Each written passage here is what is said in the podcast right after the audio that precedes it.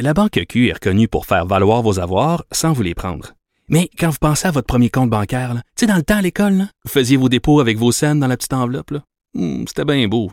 Mais avec le temps, ce vieux compte-là vous a coûté des milliers de dollars en frais, puis vous ne faites pas une scène d'intérêt. Avec la Banque Q, vous obtenez des intérêts élevés et aucun frais sur vos services bancaires courants. Autrement dit, ça fait pas mal plus de scènes dans votre enveloppe, ça. Banque Q. Faites valoir vos avoirs. Visitez banqueq.ca pour en savoir plus. Acheter une voiture usagée, ça peut être stressant, mais prenez une grande respiration. Et imaginez-vous avec un rapport d'historique de véhicule Carfax Canada qui peut vous signaler les accidents antérieurs, les rappels et plus encore. Carfax Canada. Achetez l'esprit tranquille. Je pense que c'est ce qui a fait sursauter le procureur de la Couronne. Nicole Gibault. J'en ai un ras-le-bol de ces gens-là. À mon sens, c'est de l'intimidation. Geneviève Peterson. C'est sauve en marchette, on aura le temps de le rattraper. La rencontre. Ouais, mais toi, comme juge, est-ce que c'est le juge qui décide ça? Com- Comment ça marche? Oui, oui, oui, oui, oui, oui, oui, oui. C'est le juge. La rencontre Gibault-Peterson. Salut, Nicole. Bonjour, Geneviève. Bon, en fait, on a un dénouement dans l'histoire de l'ex-juge de Lille. Et que c'est une bombe après 12-13 ans là, de- d'activité dans ce dossier-là. Par bout, euh, ben, ça faisait six ans là, qu'il n'y avait pas vraiment eu de... euh, après la décision là, d'ordonner un deuxième procès, après Mm. ça, il y avait eu une demande de- en- à l'automne de- d'arrêt de, procédure. Mais c'est quand même une saga qui a duré pendant une douzaine, pas- pas loin de 13 ans, euh, dans les circonstances pour ceux et celles qui n'étaient pas au pays, parce que ça se peut pas, c'était qu'on n'ait pas entendu parler de ça. C'est le premier, euh, c'est le seul, en tout cas à ma connaissance, juge au Canada, ex-juge maintenant, qui a été trouvé coupable de meurtre premier degré. Là. Euh, il a, alors, euh, et il a été emprisonné pour avis. Euh, 25 ans minimum avant de demander une libération conditionnelle. Ça s'est fait dans le cadre d'un procès devant jury où il n'avait pas témoigné. Puis ça, je m'en souviens très bien parce que, bon, on avait ouvertement critiqué cette Mm. euh, stratégie. Bon, ben pour tous les motifs qui lui appartiennent puis qui appartenaient avec euh, à son avocat, bon, on a su par la suite parce qu'il il, il a fait des euh, rencontres avec les médias par la suite et euh, bon, il a effectivement témoigné, mais hors cours. C'est ce que c'est ce que c'est ce que j'appelais un témoignage hors cours. Là, vraiment, après tout, euh, la Cour d'appel avait refusé, n'a pas accepté, la Cour suprême non plus. Euh, alors, tous ces moyens, tous les moyens que le juge qu'on connaissait, qui sont entre guillemets la, route normale, si je pourrais dire, pour aller euh, en appel des décisions, avait été épuisée. Alors là, on s'attendait, moi je m'y attendais pas là, euh, un recours extraordinaire euh, pour une demande de- pour erreur judiciaire ministérielle. C'est au ministre qu'il faut s'adresser. C'est pas à la cour, c'est au ministre de la Justice canadien. C'est ce qu'il a fait. C'était pas le même ministre de la Justice qu'aujourd'hui. Et ce ministre de la Justice-là a été remplacé, évidemment, le changement de gouvernement, etc. Donc aujourd'hui, pendant six ans, il y a eu une enquête, il y a eu des experts qui se sont penchés, ils ont recommandé au ministre de la Justice, euh, ils ont fait une recommandation. Et le ministre de la Justice, on attendait cette recommandation, on attendait cette décision. Le ministre de la Justice du Canada a dit, bon, considérant tout ce que j'ai vu, t- considérant tout ce que je connais, les, les- les- tous les pathologistes qui ont témoigné euh, dans ces euh, dans ces comités d'experts, etc., qui, qui, ont, qui ont été faits très rigoureusement, j'en viens à la conclusion qu'il il y aurait eu probablement une erreur judiciaire. Donc, dans ces circo- dans le dossier de M. Delille, Mm. et dans ces circonstances-là, euh, j'or- je- je- j'ordonne qu'un nouveau procès ait lieu. Mais le nouveau procès n'aura pas lieu Ouais. parce qu'il y a eu une demande d'arrêt des procédures. Ça, le ministre de la Justice n'a pas la compétence pour ordonner un arrêt des procédures. Ça n'existe pas. C'est la Cour qui a le, le pouvoir de le faire. Euh, et c'est pour ça que les avocats de défense se sont présentés et ils ont dit, écoutez, nous, on a une demande d'arrêt de procédure, d'abus. On n'aura pas un procès juste et équitable. Et la décision est tombée aujourd'hui à l'effet que, bon, il y aurait eu une négligence inacceptable euh, des experts qui vont rendre un procès, un deuxième procès euh, impossible parce qu'il n'y a plus de photos, il n'y aurait plus de, de notes du pathologiste, il n'y aurait Mm. pas, il y a, il y a plus de le, le crâne, c'est très très difficile à parler, mais c'est ça quand même euh, parce que c'est une balle au cerveau. Ouais. Alors est-ce que c'est une balle au cerveau euh, infligée par par elle, même si c'est une position incroyable, c'est sur laquelle probablement les, la, preuve a été faite la première fois. Mm. Euh, bon, alors il reste plus assez de matériel. C'est fou pareil, hein? Et là, fait, il est libre. Oui, là, il est euh, absolument, absolument. Euh, jusqu'à ce que le 30 jours termine. Mais là, moi, maintenant, là, quand je, je vois ça, là, je sais plus si ça va se terminer. là. C'est 30 ah, jours, 30 jours du 30. Ben, c'est parce que à un moment donné, là, je vais, je vais me garder une petite gêne, là, parce que je me dis, là, je, à chaque fois que j'ai commencé. Tu vas le croire quand tu vas le voir? ben, ça? Quand les juristes, euh, en général, puis les commentateurs et les analystes disaient, c'est fini. Ben, on était tous dans c'est fini. La Cour d'appel, euh, ben, à moins qu'il y ait un appel à la Cour suprême, ben, il est allé en appel, de c'est fini. Et la Cour d'appel veut pas l'entendre. Bon, ben, on a arrêté de se poser 56 000 questions. Et là, il s'adresse au ministre. ça veut pas dire qu'il n'a pas raison. Ça veut juste dire que euh, moi, je vais, je, je, je vais me retenir en disant que c'est terminé parce que je ne sais pas la décision du procureur, des procureurs de la couronne. C'est des gens qui ont beaucoup, beaucoup, beaucoup, beaucoup, beaucoup investi dans ce dossier-là. Ils sont certains de leur coup. Il y avait engagé d'autres pathologistes, mm. encore une fois pour un deuxième procès de l'Allemagne, de la Suisse. Euh, la défense est aussi prête que la couronne. C'est des gens qui sont euh, nés à nez. C'est vraiment, c'est pas euh, David contre Goliath. C'est deux Goliaths. Mm. Alors, euh, c'est des gens qui sont euh, ultimement vont, vont réfléchir ce qui a été fait en défense et ce que la couronne va faire, je suis convaincue, parce qu'il y a une décision extrêmement sérieuse à prendre suite à 99 pages de décision, 400 paragraphes étoffés disant que ce serait inutile de faire un deuxième procès. Mais ça, c'est la, la décision de la Cour supérieure. Est-ce qu'ils vont vouloir en appeler de hmm. cette décision-là?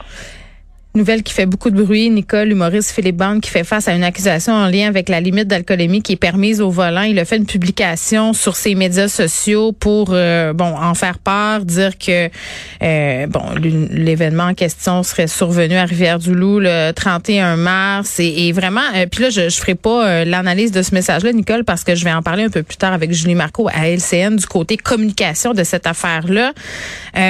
Philippe Bande qui n'aurait pas dépassé tant que ça la limite légale de 80 mg d'alcool par 100 ml de sang. Euh, il revenait de manger. Finalement, ce que je comprends, c'est qu'il a fait l'objet d'une dénonciation. Euh, il, dit dans son message, faisait une heure et demie que j'avais arrêté de boire. J'étais vraiment persuadée que j'étais en dessous de la limite permise, euh, mais quelle ne fut pas ma surprise de constater que non. Il finit en disant, les gens, prenez un taxi. Puis ça, on en a parlé souvent, Nicole, de la perception. Hein. penser qu'on est apte à conduire ou au contraire, penser qu'on peut pas conduire, passer en alcotest, puis t'es en dessous.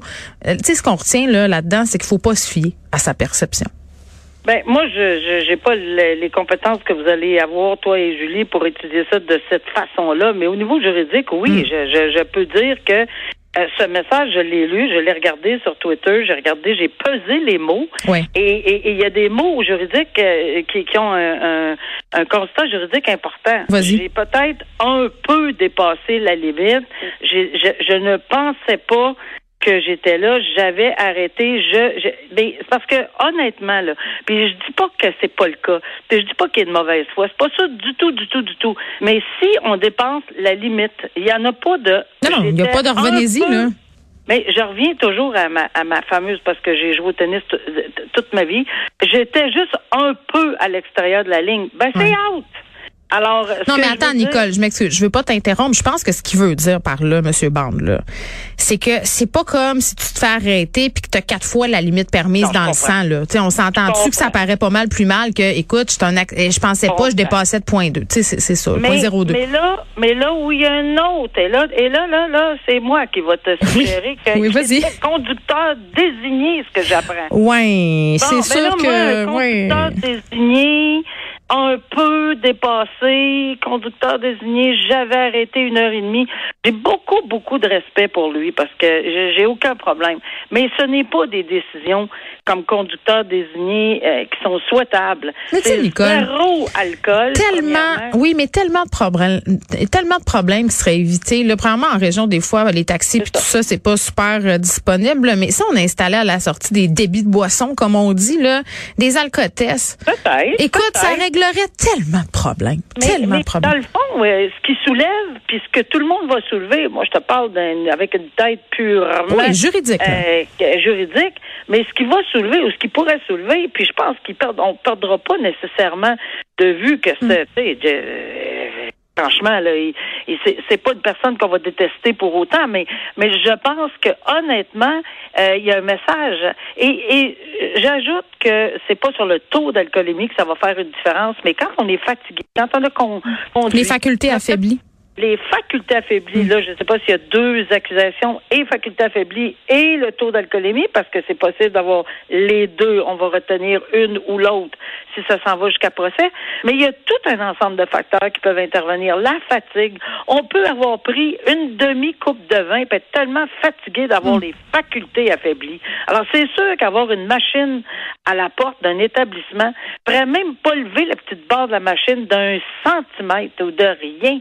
Mais, mais ça donnerait pas idée à personne. Fait qu'on est, on est dans une, dans une zone délicate et euh, c'est conducteur désigné zéro alcool. Point. Exactement. Et là, les accusations, c'est en lien avec la limite d'alcoolémie permise. On verra, Nicole, le dossier qui va être appelé au palais de justice de. Rivière-du-Loup le lundi 11 avril, donc ce lundi.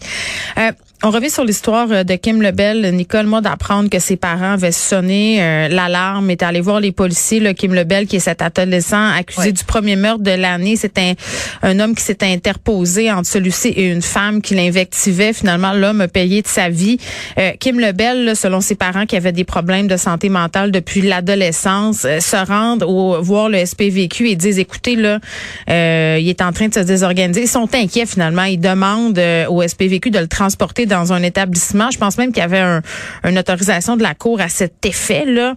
Et là, malgré l'insistance de ses parents-là, on leur a dit, écoutez, euh, là, euh, on, pas on a autre chose à faire, mais ça, c'est un peu ça qu'ils ont compris. Et là, on vient d'annoncer que le bureau des enquêtes indépendantes Ah va oui. enquêter Ah oui, oui, sur les circonstances de ce meurtre-là. Ah, tout à fait. Je comprends très bien pourquoi. Et d'abord, premièrement, là, je souligne euh, le courage de ces parents-là d'avoir et, et, et, vraiment là, c'est il y a rien, rien à reprocher. Au contraire, ils sont euh, complètement démolis de la situation, autant pour leur fils, évidemment, que pour la, la, la personne qui est victime. Mais ça, on le constate. Ils ont tout fait. Quand on dit tout fait, souvent les gens passent pas par cette étape-là. Mais ici, tu as raison de souligner, ils s'étaient adressés au palais de justice. Ben oui. Euh, puis ça, c'est au civil. Ça, je l'ai fait régulièrement, même si je faisais les deux, civil et criminel, là, dans, Mhm. ce, dans ce genre de dossier. Et oui, ils ont demandé un examen, selon ce que je comprends, un examen psychiatrique qui avait été ordonné. Mais pour l'exécution, ce qu'on appelle manu militari, euh, on peut pas, les parents peuvent pas l'attraper de force. Alors oui, on remet le tout aux policiers pour qu'ils exécutent ordonnance de la Cour. Or, on ne va pas juger immédiatement. Le BEI doit faire son enquête. Pourquoi on n'a pas agi extrêmement rapidement, surtout qu'on avait deux jours potentiellement de déclaration de la famille avant d'obtenir l'ordonnance. Il y a quelque chose, il y a quelque chose, il y a quelque chose. En fin de, de, de, la troisième journée, on obtient cette ordonnance, puis on n'a pas encore de réaction rapide, rapide, rapide. On va laisser la chance au BEI de faire son enquête, puis que le SPVQ euh, mais ça a l'air vraiment quelque chose d'incroyable. Je comprends la famille, là, parce qu'il aurait dû avoir un agissement euh, rapide euh, pour l'amener, pas pour le mettre dans prison, mais là, il y avait une ordonnance, là. Alors, Ouais. on l'amène à l'hôpital. On l'amène, c'est comme ça que ça se fait, les policiers. Non, mais c'est, Nicole, c'est tellement fâchant. C'est que pour une fois que le système fonctionnait, on avait mis en place un filet de sécurité, puis là, non. Et ils s'en sont servis. Ils ont, ils ont- les parents ont tout fait, mais vraiment tout fait. Honnêtement, là, euh, je- j'espère que toutes les réactions du public, des médias et de leurs avocats font en sorte que ça va apaiser un petit peu parce qu'ils Ouais. ont tout fait. Ils n'ont rien à se reprocher, ces gens-là. Rien du tout, du tout. Alors, on verra qu'est-ce qui va arriver de ça. Ouais, les conclusions euh, du BEI qui vont arriver un peu plus tard. Merci, Nicole. Je te souhaite un très bon week-end à lundi. À lundi, au revoir.